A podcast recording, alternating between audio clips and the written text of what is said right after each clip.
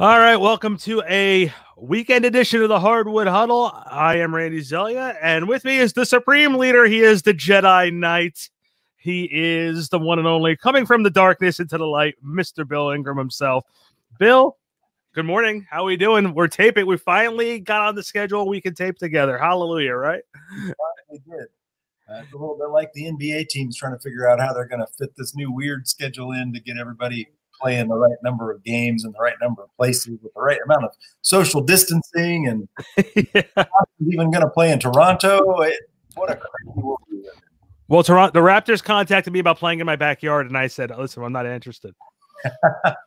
they just tear it up, man. When they did that here, I'm still trying to get the the damage repaired. Yeah.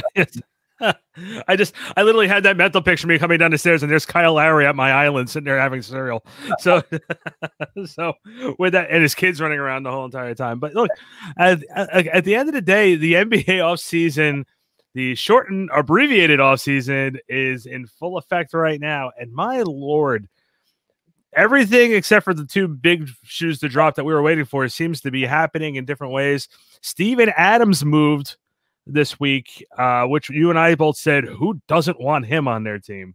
I'll take him. So, man, I, I don't know where to start. So, but let's backtrack and let's start right right before the NBA draft. The news about James Harden and Russell Westbrook both wanting out, both put on their Christmas list the destinations of where they would like to be by Christmas. And the Rockets are sitting there saying, uh, thank you for putting this in the suggestion box. We'll look over it. We'll get back to you. Please get back on the court and do what you're supposed to be doing. Yes, shut up and play basketball. yeah, yeah, and, uh, and, there's a lack of understanding on the part of the players. I think that, especially guys making the kind of money that James Harden and Russell Westbrook make, that it takes a hell of a lot for a team to acquire them. And for uh, let's take Harden for example, to say, "Hey, yep, just send me to Brooklyn." Well, the problem is they've already got and here's my favorite thing, and I forget who who had this analysis of it, but it was that well, by going to Brooklyn, um, James Harden will have some of the scoring burden taken off his shoulders because Kevin Durant can shoulder some of that. And I thought, you know, there's only one burden on James Harden's shoulders, and that's the fact that he won't pass the damn ball. yeah. There are plenty of weapons that have been in his uh, on the court with him in Houston and in Oklahoma City before that who would have happily shared the burden of the ball if he would have let them. Yeah. Uh, wonder, how, do you really think that through? And what, you know, Brooklyn says we'll give up the the bench for James Harden, and Houston's supposed to take that? Like, oh, come on. Yeah. So yeah, Bro- Brooklyn's attitude. Brooklyn's attitude was like, listen, I see you have James Harden there. We would like to offer you this, a shiny can of Coca Cola. Right. what do you think? No. Oh, I, I, I, think, uh, it, and not that I, I want to promote other sportscasters on the show, but Colin Cowherd said it best. James Harden is a scorer. He is not a leader. He can score you 35 points a game while giving up 25 points. Yep. Chris Paul, Chris Paul came and left him. He still won. Dwight Howard, so I came and left him. He just won a championship ring. I hate to say it, you know, a leader he is not. And Kevin Durant's toughness and wanting the ball in the clutches has been questioned even when he was in Golden State. So if James Harden and Kyrie Irving are uh, are teaming with Kevin Durant, you have Harden sitting there saying because Harden has disappeared in big spots you take the ball. No, no, you take the ball. And then Kyrie will be like, well, I'll take the ball. Well, we don't want you to have the ball. It's it, that's that's pretty much what it's looking like there. And it's like, oh man, I if I were the Brooklyn Nets, I would say, listen, we're not interested in Harden, but we would like Serge Ibaka. Yeah. Oh, for sure. And and I'd rather have Spencer Dinwiddie, honestly, than James Harden at this point because uh, you're not having to pay him fifty million dollars and he'll pass the ball. He's a, a, a capable and willing distributor um, who I just thought, you know, he really had a great season uh, and looks like a player who's really going to be on the rise. If I'm moving somebody, I move Kyrie because I'd rather yeah. have the ball in Dinwiddie's hands. But uh, I don't, I don't necessarily agree with your assessment of KD though. I think he showed in Golden State and Finals MVP that he will. And, and I in Oklahoma City, he took the big shot night after night, and and they used to battle hard with with Dallas, and of course I was courtside in both places usually. Um, watching that, and KD would take the big shot at the end and make it, and not a moment's hesitation. And hell, the Mavs knew they knew he was going to take the shot. Rick Carlisle said this multiple times. We know who's taking the shot. We know where he's going to take the shot. We just can't stop him from doing it. so, does he come back with that same uh, ability post injury? These these horrible injuries where they miss a season that it's it's it, it, takes a toll on the game more often than not. But we're hearing that KD looks like the KD before the injury, and I'll build a team around that guy. Uh, his ability, it's his mentality, his his um, tendency to worry too much about what other people think. That's the only thing that the only hole in his game to me, and it's off. It's his off the court game. It's that mental toughness. But on the court, I'll take KD any any day. In last second shot, any day, I'll take him. I think I think I have to agree with you and and take the L on that previous comment that I made. He does care way too much about what everybody else is thinking. Um, you know, and I think LeBron was the same way yep. until until he went back to Cleveland. I mm-hmm. think when he went back to Cleveland, he just said, "Listen, I'm going to have my detractors no matter what. You guys are going to say what you want about me. I'm just going to go do my thing." And I think that's what has made his LA run so much more fascinating. Is he just doesn't care. He just wants to win. Like he, there was a lot of criticism for him not staying in Cleveland and going back to the Lakers, especially when he said he wanted to finish his career in Cleveland. But he fulfilled his prophecy out in Cleveland and got them a championship. Um, could have should have been more. He probably should have beaten if Kyrie and Kevin Love didn't go down. That first Warriors Cavs matchup probably should have belonged to the Cavs, to be honest with you. But um, but you know, you have to look at it from the perspective of you can't you have to play with the guys that you have, and LeBron LeBron surrounds himself, and I, I, was having this argument with somebody who used to be on NBA Sirius Radio, Nabate Illis, yesterday. We had him on the show for uh, off topic, and we were discussing the LeBron Jordan debate. I know we're totally getting off from the NBA offseason right now, and I apologize for that. This is what I do. Jordan debate, ah. uh, but it's one of those things where LeBron is smart to team up, and and I and, and he's saying that because it's helping his also his longevity but I I made the comment. I said, look, but Jordan back in the day didn't want to just beat you. He ain't teaming with you. He's beating you. He's he's sticking with his guys. That first three-peat, that core stayed together until Jordan was gone. That second three-peat, you pretty much had the same nucleus of guys with him throughout that run. So Jordan was a guy who just wanted to beat you. Mm-hmm.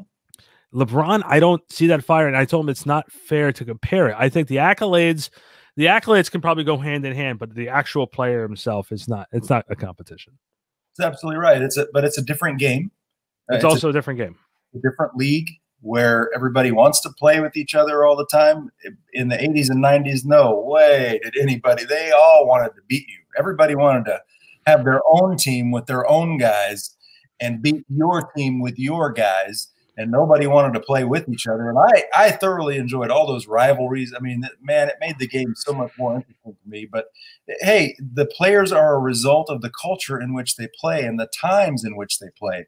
And these are times where more who finishes who plays an entire career. I mean, Dirk, I don't know that we'll see another player play his entire career, a long-term superstar type player that plays 20 years how many guys are really going to spend all that time on the same team now with all the free agency and all the movement and all that stuff?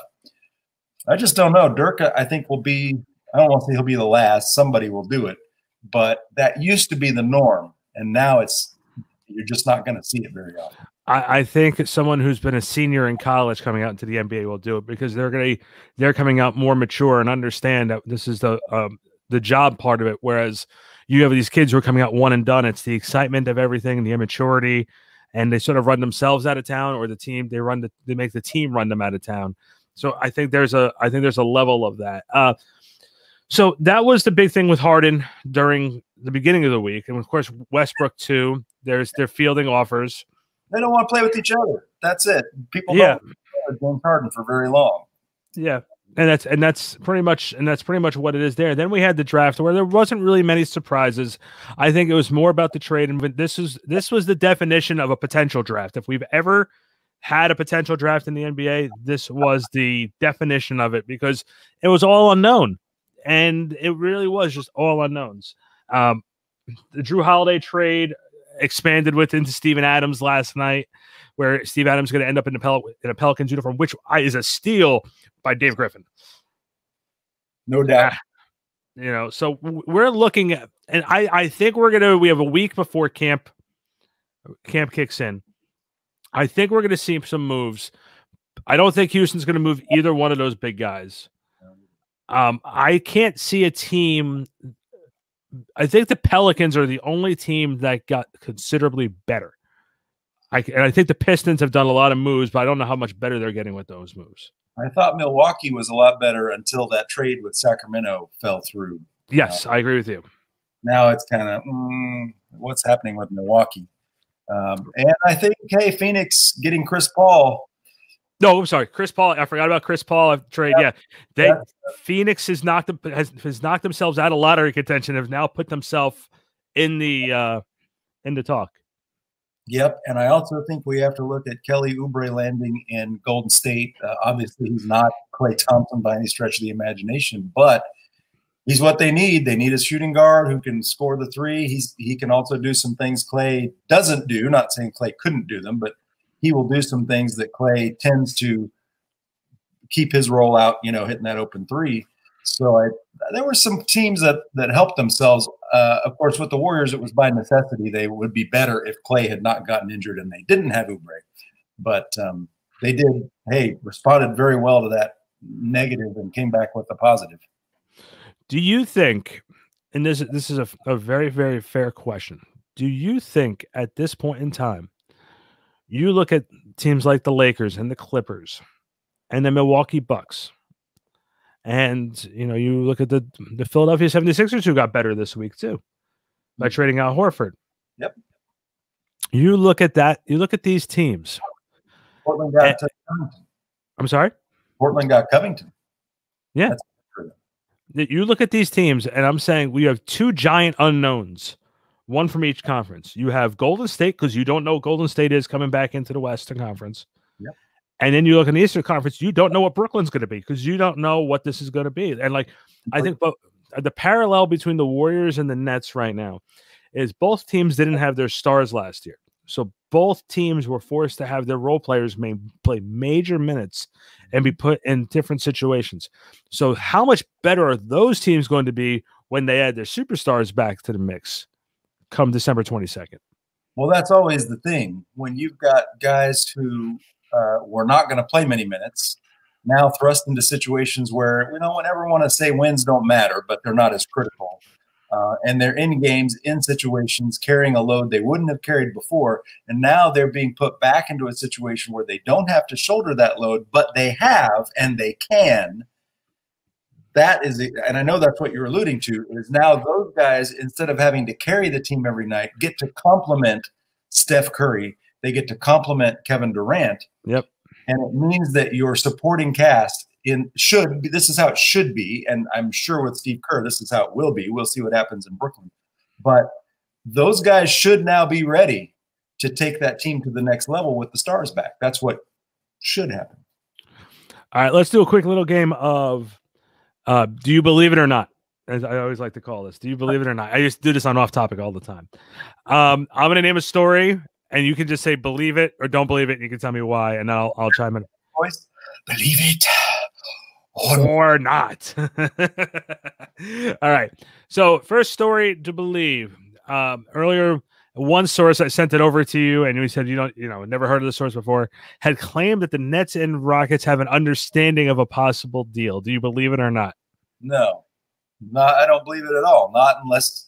I mean, the Nets are not going to move KD. They're not. Apparently, they're not going to move Kyrie. I don't know why Houston would want Kyrie. Uh, I know Popovich has expressed interest in Kyrie and a LaMarcus to Brooklyn trade. If Pop wants Kyrie for some for whatever reason, that would make sense. But Houston, I don't see them taking what Brooklyn has to offer, uh, what they've offered to this point, unless they're just going to say, "Hey, we're scrapping it, we're rebuilding," and that's doesn't that's not what we're hearing from Houston. Correct. Um, listen, I again, this goes back to someone thinks they heard something and put a clickbait out yep. there, and everybody sort of believed it, and then you just scratch your head and saying, "Dude, don't you have anything better to do with your time?" Like that's pretty much the way it is. Okay, twenty-year-old uh, kids manning the Twitter feeds for websites. Believe it or not, Dwight Howard actually turned down the opportunity to go back to the Lakers. Can you believe that or not? You know, I I knew Dwight quite well back in the Orlando and Houston days, um, and I, I would like to think that he's matured some. He seems he's saying the right things, which is that he's ready to get paid now because he took what he took from the Lakers because nobody else was offering anything. Now he's a champion. Now he deserves a contract. And while I understand his mentality in that, I don't know that he proved anything to the rest of the league. He was not a major factor in that championship. He was a factor. He played well in a limited role. Um, but am I going to sign Dwight Howard to a big big contract, start him at center, and base the success of my franchise on him? I'm not going to do that. He just doesn't take it seriously enough. He's never taken it seriously. He's been incredibly talented, but the first time he got hurt, uh, I believe it was a it was an elbow to the back from Brendan Haywood. They were playing in Orlando. Mavs were there. I, was there. I remember he got hurt, and because he doesn't, his work ethic is not what it could be.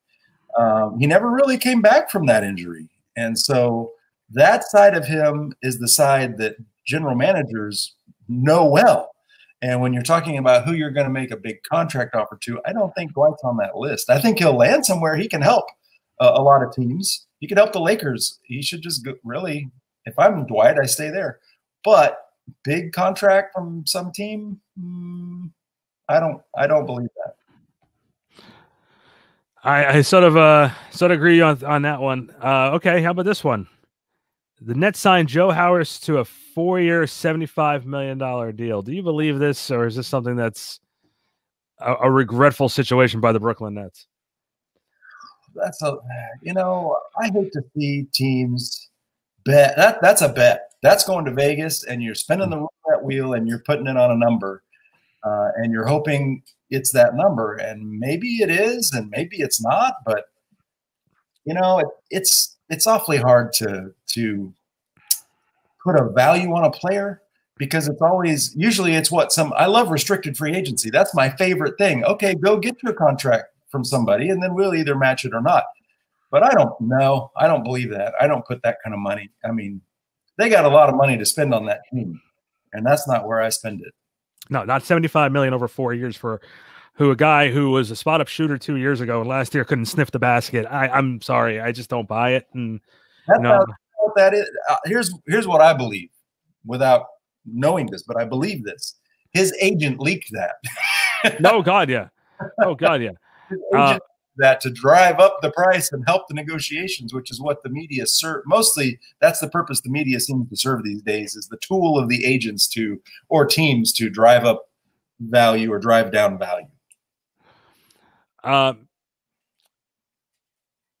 believe it or not, the Oklahoma City Thunder are going to own uh, 12 of the first 14 lottery picks in next year's draft, and the other two are still going to go to the Boston Celtics because the Nets are still paying for the uh, Kevin Garnett, Paul Pierce trade. I do believe that, man. Sam Presti has been collecting. And look, when they had a great year this year, what they do? They fire their coach. They start sending players out. Wait, we're supposed to be losing. We need to clear these guys. What are you doing? We're trying to lose. Uh, and it makes sense because they're not going to compete. The West is so deep right now. If you're a team like the Thunder, you want to look at, or, or even I'd say the Pelicans, you're trying to look at five years from now because five years from now, LeBron is gone, most likely. He's certainly not a superstar anymore. Yeah. Uh, you know, a lot of, the, and maybe Damian Lillard, you know, some of the guys who are in in the in their primes or later stages of their primes right now will be gone. Uh, you talk about Chris Paul, maybe Westbrook and Harden. A lot of these guys, five years from now, they're not in that discussion anymore. So you're trying to build for the next round of Western Conference teams and trying to be the top in that category. And that's what Sam Presti's trying to do in Oklahoma City. And with all those first round picks, as long as you don't have drafts like this year, you are yeah. going to have a position to build that team. and I like that approach. I, I love the the approach of building it from the ground up. That is my favorite way to watch a team uh, get built and to grow. I hate the free agency shortcuts. So I'll believe that one. I, that's Presti's goal, and Presti is one of the most underrated GMs in the NBA. And for those who uh, take me seriously, the, the Celtics have already gotten all their draft picks from the Nets for that deal. oh, they were already putting it in the comments. Brandy. Yeah. Yeah, it's a, it's. I mean, I'm gonna get a whole bunch of hate mail later. No, we we already paid that debt. Um, by the way, that picture I sent you earlier from the draft lottery was all OKC, and there was yeah. one there was one Knicks one. That's what made that even better. right, because the Knicks will still be in the lottery. Yeah. Uh, spe- speaking of the Knicks, um, people around the area and people around the league have given them an A plus for their draft this year. Um, the team actually feeling like they're in the right direction. Look, here's my view of the New York Knicks situation. And and and I say situation and I mean it. It's a real bad situation. You you were on this right path before. You got a good free agent in Amar'e Stoudemire. Yes, he had bad knees at that time, but you you had a superstar. You you signed guys like Raymond Felton. You had rookies like Wilson Chandler and Danilo Gallinari. You had a team that the crowd was sort of getting behind because a lot of them were unknown guys. You bought Amar'e Stoudemire, and they had a very solid first half of the year. But that was the same time where they had the Carmelo Anthony sweepstakes between them and the Nets. And you know this because you're close with George Karl. As attractive as the Nets offer was to that team, to the, Denver Nuggets, George Karl was like, I'm not may not be here five years from now to see how this trade is going to really turn out. So let's take the Knicks offer so we can still be competing today. And, and it worked. I mean, yeah, and and the Nets, the Nets offer was a, overall a better offer. You were getting Devin Harris, you were getting uh, Derrick Favors, and you were getting three first round draft picks, include as well as some other role players for Carmelo Anthony. And Carmelo was just like, dude, I'm going to go to New York either way. Just make sure I get paid. So, right. um, you know, the Nuggets ended up going with the uh, the Knicks offer. The Knicks were damned from that point on because you take away your not only your future, you're, you're mortgaging the future for right now, but you are also banking on Amar'e Stoudemire's knees and banking on that Carmelo and Stoudemire were going to have a good working relationship, and it wasn't there. So for the first time in a while, the Knicks have assets. For the first time in a while, they have money, they have draft picks, they're they have some young players. But is there a superstar that wants to come on come on board and play with play in the circus? I don't think so. And I, I liken that situation. Um, Dallas was in this situation for a while, not not nearly to the extent. I mean, Dallas was in this situation and was still making the playoffs every year because of Dirk.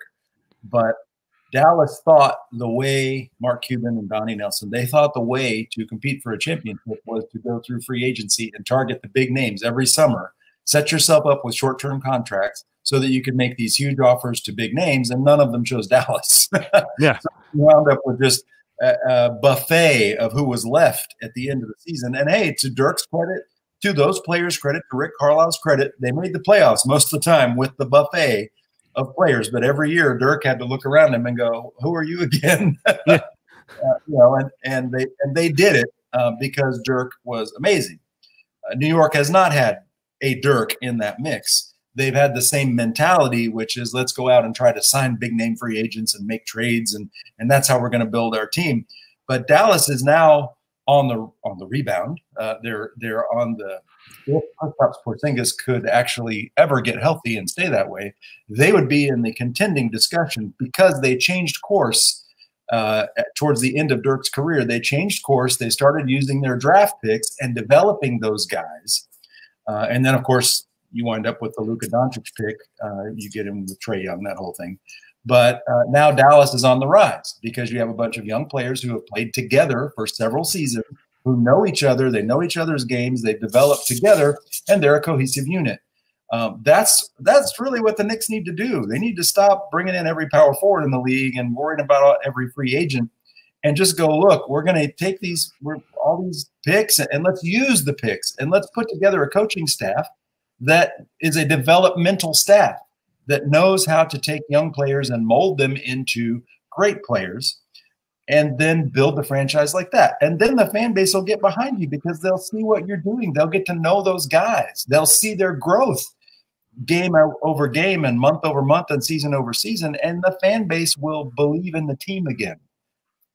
Well, and you say that too and I really think about a growing the team and b developing your own stars instead of trying to pick out other other places. Um, as we're winding down here, has there any been any team that has improved themselves since the last trade deadline to now look and has a, be- a better upside to make the playoffs this year in the Eastern Conference than the Atlanta Hawks?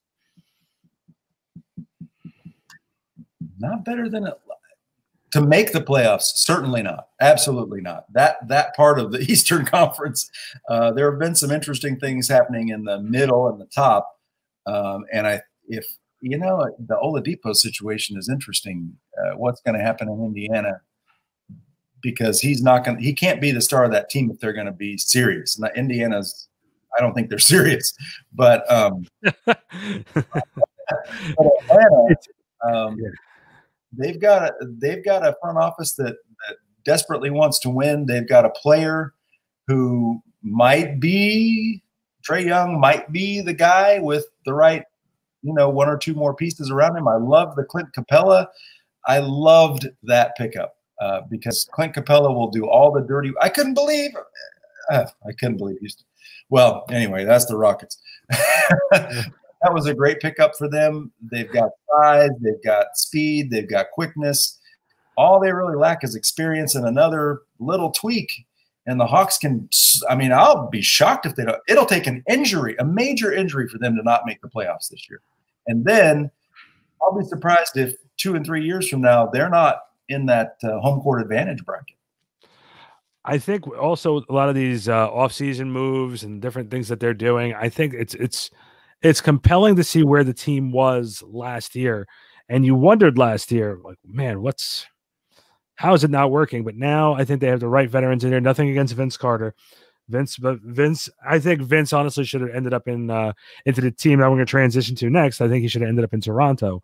Um, look, Toronto is a team that now is transitioning a year after they won their championship. The Lakers are the new champion. The core of, or the, the remaining parts, it was almost like the Raptors without Kawhi this year what is what the the Cavaliers should have been without LeBron. I thought that they um yep. I I thought that the team should have been Cleveland should have been better at that point, but now Toronto has some decisions. Do you want to get keep some of these core pieces of your championship squad together, or is it time to, if you're yours, if you're yours, you just press reset now and say, you know what, Kyle, we're going to go through the rebuild. Let's do best by you and try and move you. Fred, go get your contract. Serge, go get your contract. Mark, go get your contract. Because right now you're bringing back pieces, but nothing to build around. So, um, you know, I mean, I, that's that's my view of the Raptors situation. I don't. This is a this is a reboot. You know, like you know, or reload. It's it's time for a, re, a reboot and rebuild the whole thing. And I don't think you can build it around Kyle Lowry. I don't know if you can build it around Kyle, but you can build it around Siakam, I believe. Yeah. Uh, they, yeah. When they let Kyrie go, or Kyrie, when they let Kawhi go, the mentality was, well, Siakam's ready. And I thought, you guys are nuts. But he proved me wrong. Certainly during the regular season, not as much during the bubble. But when you have a, I think that disruption in play, we saw a lot of teams really not come into the bubble. Milwaukee's the perfect example came into the bubble not ready, like didn't look, they lost the cohesiveness of the regular season before the shutdown, and they just didn't come to the bubble the same way. Some teams were much better, like Phoenix, but some teams just didn't, it didn't work well, the all that break time off. Um, I think they have in, uh, I mean, Kyle Lowry had a just an incredible season. Uh, and Siakam had a great season, and they've still got. There's a guy where if you you know, Marc Gasol, I don't know how much he has left or if he's going to stay there, but Dwight Howard could help that situation. That's the kind of situation where there's not, they wouldn't expect a whole lot from him, but he could fill the role, right? So I, I think Toronto is still just a, a tweak or even a, I don't want you never want to stand pat, but if you keep VanVleet and you uh, and Kyle still, granted, he's one of those guys that's towards the end of his prime, but we're talking about a team that was really, really good last year. And if you could have one little injection of youth or, or you know, one free agent, I think they're that away from maybe winning the East. Where when you talk about blowing it up and rebuilding, I don't see that for a team that was as good as the Raptors were. Fair deal. Uh, guys, you can follow the Hardwood Huddle at backsportspage.com. We're on Bill's on Twitter. I'm on Twitter. Uh, Bill, let's do the plugs and let's get out of here to enjoy our Saturday. Absolutely. Well, you can find me on Twitter at the Rocket Guy. When I write about the NBA, that's of course at backsportspage.com. My personal blog is ishmaelslegacy.com. So you can uh, follow my other writing there. And I always put that out on Twitter and Facebook. So, uh, but, and then of course, in the chair here with, uh, with Randy once a week for the the latest of what's going on in the NBA, or sometimes we have friends from the league in to uh, to talk, and it's always fun. I appreciate it. I got to send you an email that I just got from the 76ers. So I got to remember to do that today. And uh, we'll go from there. We'll catch everybody next week. Thanks for coming inside the huddle. For Bill Ingram, I'm Randy Zelia. See you next week. Thanksgiving. Stay safe. You got it.